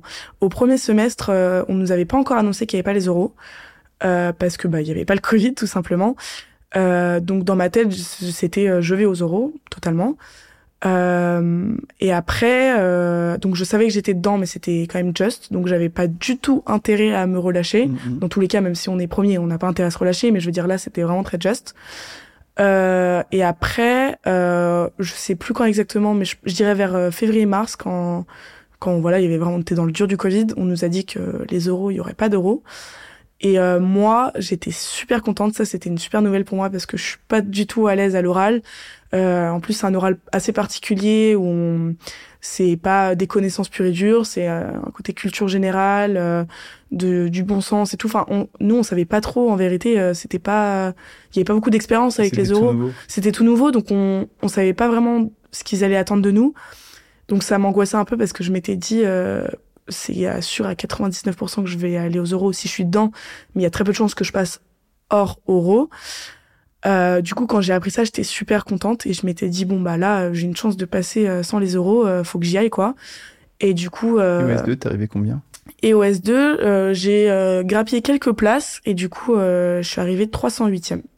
Ah, bravo. Donc bah merci. C'était pas j'avais pas comme objectif de faire un top 100, c'était pas c'est toujours cool hein, mais c'était pas voilà mais j'étais très satisfaite et j'étais très heureuse. Donc revenons un petit peu au, on va dire au résultat du S1. Donc toutes les amies savent exactement le classement des autres et à ce moment-là, euh, qu'est-ce qui s'est passé? Il y en a qui sont écroulés, il y en a qui. Euh, ouais, bah alors euh, ma meilleure amie du coup qui était avec moi, donc c'est ma meilleure amie depuis le collège. Avec qui j'ai le plus partagé, qui m'a le plus aidé et que j'ai le plus aidé. Euh, elle n'était pas classée, euh, elle était, il me semble, 440. Donc elle n'était pas dans les choux, mais euh, 100 places, c'est quand même beaucoup. Euh, du coup, ça a été un coup dur, vraiment un énorme coup dur. elle a mis, elle s'est complètement renfermée dans sa bulle quand elle a appris les résultats. Je me rappelle, elle répondait plus pendant une semaine. Elle était, c'était vraiment très dur pour elle. Moi, de mon côté, bah euh, étant classé même très limite mais étant quand même classé c'est c'est dur de de lui dire que ça va aller alors que toi t'es classé c'est facile à dire entre guillemets. Euh, après euh, après euh, je l'ai remotivé euh, voilà on, elle a rien lâché jusqu'au S2 elle a rien lâché. Après elle a pas réussi à remonter à ses places pour être en médecine. Elle est partie en pharma quand même. Elle a eu elle a eu la pharma mais euh, elle a pas eu la médecine euh, parce que c'est quand même dur de remonter des places. Après, dans à l'inverse, euh, j'ai une autre amie qui était classée environ pareil à 10 places près. Elle était, il me semble, 430 et euh, elle est elle a eu euh, médecine au final, elle a remonté euh, ses, ses 100 places et elle est avec moi actuellement en troisième année. Donc ça existe, ça existe, des, des belles remontées, ça existe. Et, et elle, c'est pareil, c'était un peu quand elle avait appris son classement elle était triste, mais euh, elle s'est remotivée à fond et voilà, elle l'a eu et c'est voilà. Et euh, alors c'est intéressant parce que il y en a il y en a une qui a pas réussi à remonter les places, il y en a une autre qui a réussi. Et comment tu peux expliquer ça? Alors je pense que j'expliquerai ça par euh, le stress. Euh, donc ma meilleure amie qui du coup est partie en pharma était une fille très stressée. pour la petite anecdote, le jour du concours, elle s'est évanouie dans sa douche le matin. Euh, c'était très compliqué pour elle, elle gérait très mal le stress. Et, euh, et en plus de ça, euh, elle euh, donc pour revenir par, aux sorties qu'on disait tout à l'heure, elle a arrêté de sortir. Euh, je pense qu'elle disait je peux pas perdre de temps, j'ai des places à remonter, donc je vais arrêter de sortir. Donc de tout le semestre, elle est pas sortie hormis pour aller à la prépa. Elle elle voyait plus personne. elle répondait à peine aux messages et tout. Et je pense que c'était pas, et c'est même sûr, la preuve, c'est que c'était pas du tout une bonne stratégie parce qu'à l'inverse, euh, mon autre copine qui est du coup, elle a remonté ses places, euh, a, a travaillé, a continué de, de prendre des pauses euh, suffisamment et, euh, et a remonté ses places parce que je pense que euh, mon amie qui est partie en pharma, euh, c'était pas une question de travail parce qu'elle a énormément travaillé, elle a pas du tout chômé, elle a beaucoup travaillé et je pense que c'est comme le deuxième semestre. Nous à l'époque, maintenant il est plus court euh, pour eux, mais nous à l'époque il était plus long. Donc euh, de se renfermer totalement sur soi-même, c'était pas du tout la bonne la bonne la bonne option quoi. Et en réalité, euh, bah c'était, je pense que c'était de l'épuisement et, et, voilà. Et donc elle a eu le choix entre pharma ou faire une LAS ou une alter passes ou je... Ouais, elle avait le choix entre pharmacie du coup, faire une LAS ou une pas euh, une LAS tout court, pas une mmh. du tout, une LAS, ou de partir en Belgique comme le font pas mal d'étudiants euh, qui qui ratent leur passé en France, enfin qui rataient leur passé, leur passé c'est qui ratent leur passe. Euh, elle a fait le choix de prendre pharma dans l'optique de euh, faire une passerelle. car ça existe, c'est très sélectif, mais c'est et là c'est toujours son objectif. globalement, honnêtement, elle aime pas la pharma, c'est pas mmh. du tout ce qu'elle veut faire. Mais euh, mais euh, elle fait ça pour faire une passerelle euh, pour rejoindre la médecine après. Et en LAS, elle aurait pu le faire aussi. Mais elle aurait pu le faire aussi, mais c'est vrai que nous, euh, à l'époque, euh, alors il y avait LAS et il y avait aussi un système qui s'appelait Alter Passes, mais tout ça c'était très vague, c'était, on était très peu renseignés. Euh, personne nous disait vraiment ce qu'on pouvait faire. Limite, on on n'avait pas trop envie de nous renseigner sur le sujet. J'avais l'impression. Peut-être qu'ils savaient pas trop eux-mêmes. Eux-mêmes, je pense que qu'ils ne savaient pas parce que bon, la fac c'est toujours compliqué au niveau de la scolarité. Et euh, et c'est vrai que bah on était très peu renseignés. C'était très vague. Euh, limite, on avait l'impression que si on rentrait en LAS, euh, on n'allait pas du tout rejoindre la PACES. Alors que maintenant, on en connaît des gens qui étaient en LAS et qui sont revenus. Il y en a plein. Mais euh, c'est vrai qu'à l'époque, c'était très vague et je pense que l'option de de faire euh, pharma et de refaire euh, une passerelle une plus passerelle tard. plus tard, c'était ce qui ce qui l'arrangeait le plus. Et je pense qu'elle se disait que peut-être si elle elle aurait pas sa passerelle d'avoir un diplôme un métier, en pharmacie, okay. voilà, ça ça la convenait plus, ça lui convenait plus. Ok, oui, parce que à terme, il y aura autant de places attribuées au PASS et au LAS pour accéder en deuxième année. Ouais. Donc euh, là, je crois que ça doit être 70, 70 30 ou 60 40. 25, il me 75 25. quelque chose comme ça, ouais. Et ça va arriver 50 50 dans 2 ouais. 3 ans. Ou... Enfin, ça dépendra des facs. Ouais. Euh... Mais à l'époque, voilà, c'était on était très, très peu renseignés, quoi. Le mystère. Moi, je me rappelle que j'avais fait quand même un dossier euh, à côté de ça euh, pour sécuriser, euh, pour avoir un plan B. J'avais fait tout un dossier pour euh, avoir une LAS, parce que moi, j'aurais pas pris pharmacie personnellement. Mais euh, j'avais fait un dossier pour avoir une LAS et euh, au cas où si j'avais pas ma PACES et euh, ensuite rejoindre médecine. Moi, c'était mon plan à moi personnellement. Ouais. D'accord. Mais elle non. Mais elle non. ok. Euh, donc on a quand même pas mal parlé d'organisation euh, du concours. Euh, est-ce que tu avais, avant de, de clore euh, définitivement le, la partie organisation, est-ce que tu avais un carnet d'erreurs? Alors, oui, mais oui, je l'ai vite pas. arrêté. Exactement. Et pourquoi? Alors pourquoi? Parce que euh, j'avais, euh, je prenais pas le, le temps. Alors déjà, j'oubliais parfois de le remplir, donc euh, globalement, il y avait pas mal d'infos qui, qui sautaient. Euh, j'avais, je le relisais pas. En réalité, euh, je le relisais pas, et euh, je préférais passer du temps à revoir ma fiche. Et en fait, ce que j'ai arrêté de faire, c'est le carnet d'erreurs, mais j'ai continué quand même. En fait, ce que je faisais, c'est que je mettais des post-it sur la première page de ma fiche de cours avec euh, avec l'erreur comme ça j'avais chaque erreur à chaque début de fiche plutôt qu'un carnet avec euh, une multité enfin trop d'infos euh, dans le même carnet. Ah, tu l'as noté quand même. Je l'ai noté quand même euh, voilà sur un post-it en début. Euh, ce que je faisais en fait au début de ma fiche il y avait plusieurs post-it. Il y avait des post-it avec mes erreurs il y avait des post-it avec euh, des petites astuces méthodo ou des post-it avec des moyens mémotechniques des post-it parfois avec euh, le nombre de fois où je les avais vus et les les tableaux plus compliqués dans la dans la fiche de cours, les parties un peu plus dures à, à comprendre et à apprendre. Mais euh, c'est vrai que oui, je les notais quand même sur les post-it, mais le carnet d'erreurs euh, ça me en fait, ça me stressait un peu. Je l'avoue que ça me stressait de voir tout, toutes ces toutes ces erreurs, tous les trucs euh, importants à, que j'arrivais pas à assimiler. Je préférais avoir sur chaque début de fiche. D'accord comprends. Et est-ce que le, le, le, jour du concours, tu avais une, une, organisation particulière pour pas euh, te planter dans, tes, euh, dans le griffonnage des QCM, euh, tout ça ou pas du tout? Alors euh, moi, la, la veille du concours, euh, j'étais arrivée, donc moi j'avais pris un hôtel euh, à côté de, du parc d'exposition de Villepinte pour être pas avoir de galère de, de transport, pas me stresser le matin. Voilà, j'avais pris un hôtel avec ma maman qui était avec moi. Et, euh, et en termes de, alors en termes de, de travail, j'avoue que j'avais quand même pas mal travaillé. On est arrivé, je pense, vers 16 heures à l'hôtel et euh, jusqu'à euh, début jusqu'à de manger, j'avais revu tous mes cours. Je voulais voir tous mes cours dans l'intégralité pour euh, avoir que ça soit tout frais parce que pour moi la mémoire à court terme était très importante. J'avoue que j'ai joué certaines infos, je les ai jouées sur ma mémoire à court terme.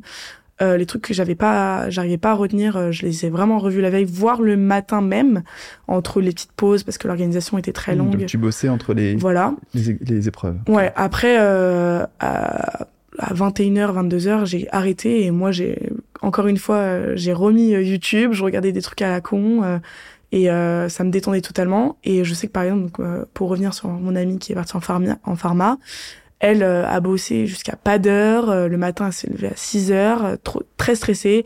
Elle voulait trop revoir. Moi, à 22 heures, j'étais dans mon lit avec mes écouteurs. je me suis endormie tranquillement. Après, c'est un tempérament, quoi. C'est un, moi, j'étais pas, j'étais stressée, évidemment. Hein. c'est très stressant comme, comme concours. Mais j'étais pas, euh, voilà, elle, voilà, elle a fait un malaise, euh, s'est levée très tôt, elle a très peu dormi. Et chacun son organisation. Après, j'avais noté les fiches qui étaient plus compliquées dans chaque matière parce que entre chaque épreuve, on a quand même un laps de temps important, le, temps où il, où il recompte les copies, où euh, chacun a le temps d'aller aux toilettes. Enfin, il y a quand même un laps de temps assez important, je dirais entre 45 et une heure, 45 minutes et une heure. Et donc euh, en une heure, t'as pas le temps de revoir tout, évidemment. Donc euh, j'avais noté les fiches que je voulais revoir à ce temps-là, les fiches un peu plus compliquées. Et je, on a le droit de sortir nos fiches entre les entre les épreuves. Et c'est voilà, je revoyais quand même juste avant pour que ça soit tout frais dans ma tête. Et tout le monde faisait ça? Oui, globalement, euh, tout le monde faisait ça. Je prenais quand même cinq minutes pour aller voir mes copines euh, si j'arrivais à les retrouver dans le parc d'exposition qui est énorme. Mais euh, c'est ce que je faisais. j'allais voir cinq minutes mes copines et après je retournais à ma. Je me mettais mes écouteurs dans ma bulle comme d'habitude, ma petite musique. Et voilà. Il faut pas. En fait, ce qu'il faut pas faire, c'est regarder tout le monde, se, se dire oh, tous ces gens-là, il y a des gens qui vont l'avoir, des autres non. Faut, faut vraiment se mettre dans sa bulle, se concentrer sur son épreuve, penser à ce qu'on va faire et euh, être très méthodique euh, dans son épreuve. Euh, voilà. D'accord. C'est sûr que le stress, ça doit inhiber et ça doit gâcher un peu des chances de, de succès. Totalement. Ça, c'est sûr. C'est vrai que le stress joue une grosse part dans la réussite de l'épreuve. Bon, ben, on arrive un petit peu au terme de cette année de concours. Et si tu devais donner trois conseils pour réussir sa passe, ça serait lesquels? Alors, trois conseils. Bah, L'organisation, comme je l'ai dit. une méthode de travail euh, un lieu de travail, euh, une, vraiment une organisation précise, parce que on gagne du temps, euh, on se sent plus efficace, euh, on voit vraiment, euh, c'est, il y a des personnes qui aiment pas avoir une espèce de routine, mais malheureusement on est obligé d'avoir une routine. on va faire que ça pendant toute l'année, travailler des cours, travailler, travailler, travailler. Donc instaurer cette petite routine de travailler, avoir sa petite sortie ou pas, mais moi je le conseille fortement. Donc voilà, du coup, un deuxième conseil, ça rentre avec ce que je viens de dire, du coup, euh, faire des pauses et euh, sans exagérer évidemment, et prendre du temps pour soi, euh, voir voir des gens, parce que mine de rien, on, on coupe un peu ce côté social, on, on, voit plus grand monde, donc ça c'est très important. Et comme troisième conseil, je dirais le donc bah, ça rentre avec l'organisation, mais le sommeil, parce que on peut pas travailler si on n'est pas si on n'est pas à fond dedans. Il euh, y a des gens qui vont te, qui vont vouloir euh, se mettre au bureau de 6h à 1h du mat, mais globalement, euh, la journée, ils seront en train de loucher sur leurs fiches, pas du tout efficaces. Donc voilà, hyper important et ne pas négliger. Peu importe ce que vous disent les autres, il faut pas, faut s'écouter soi et ne pas écouter les autres, parce que il y a des personnes qui aiment beaucoup, beaucoup parler, beaucoup nous stresser et au final, tu vois que bah là, ils sont pas en deuxième année avec toi, donc c'est que fallait vraiment pas les écouter et voilà.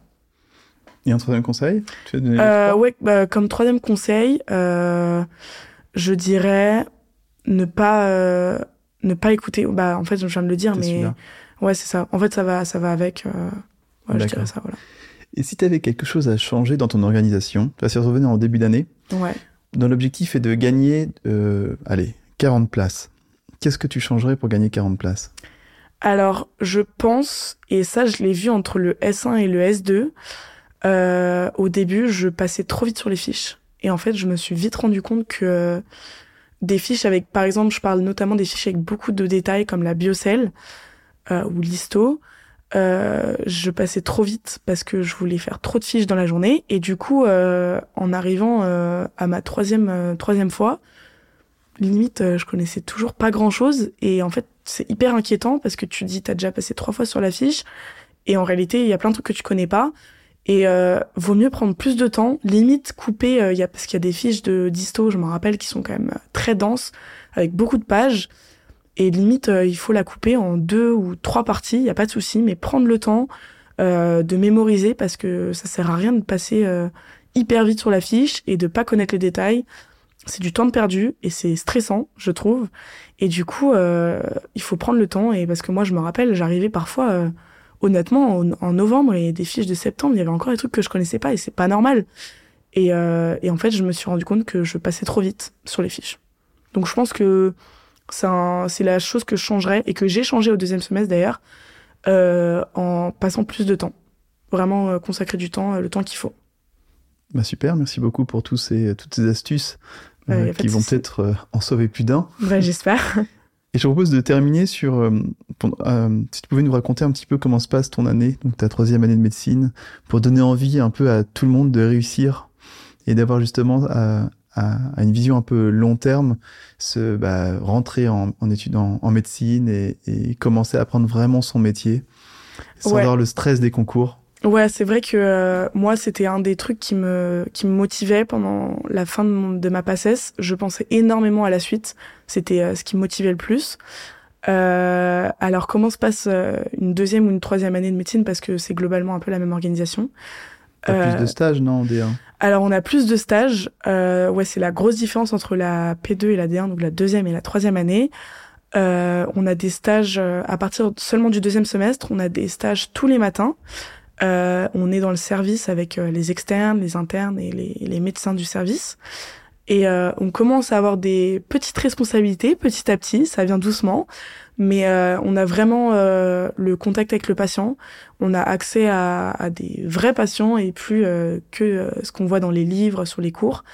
on fait des, des observations, on manipule, on parle, on communique, on partage avec les patients. Et c'est euh, super euh, c'est super important je trouve parce que euh, on a beaucoup la tête dans les bouquins. On travaille beaucoup quand même en deuxième et en troisième année aussi. Et d'avoir ce côté pratique appliquer ce qu'on apprend c'est hyper satisfaisant de de mettre à profit nos connaissances de se dire on en connaît des choses voilà on ça, ça c'est vraiment cool et c'est la, la grosse différence avec la PACES c'est de vraiment être être les pieds dedans, quoi. Et après, euh, les cours euh, de P2 et de D1 sont plus euh, finis. les cours un peu théoriques de disto, de biocell. On a des vraies matières, de la cardio, de la pneumo, de la digestive, des vraies matières de, de, médecine, en tout cas en médecine. Et, et c'est hyper cool parce que voilà, moi en tout cas, ça me passionnait pas énormément les matières de passesse, on va pas se mentir. Euh, il y a des matières plus ou moins. Il y avait des matières l'anatomie, je trouvais ça très cool par exemple. Mais euh, là, on a vraiment des vraies matières euh, très cool. Et, et c'est vrai que les stages, c'est top quoi. Eh ben, un grand merci. Et ben, avec plaisir. Et bonne continuation pour tes études. Merci, à vous aussi. Bravo, vous avez écouté jusqu'au bout. Merci de partager cet épisode à tous ceux que vous connaissez et qui vont tenter médecine, pharma, sage-femme, dentaire ou kiné. Si ça vous a plu, alors mettez 5 étoiles et abonnez-vous à la chaîne.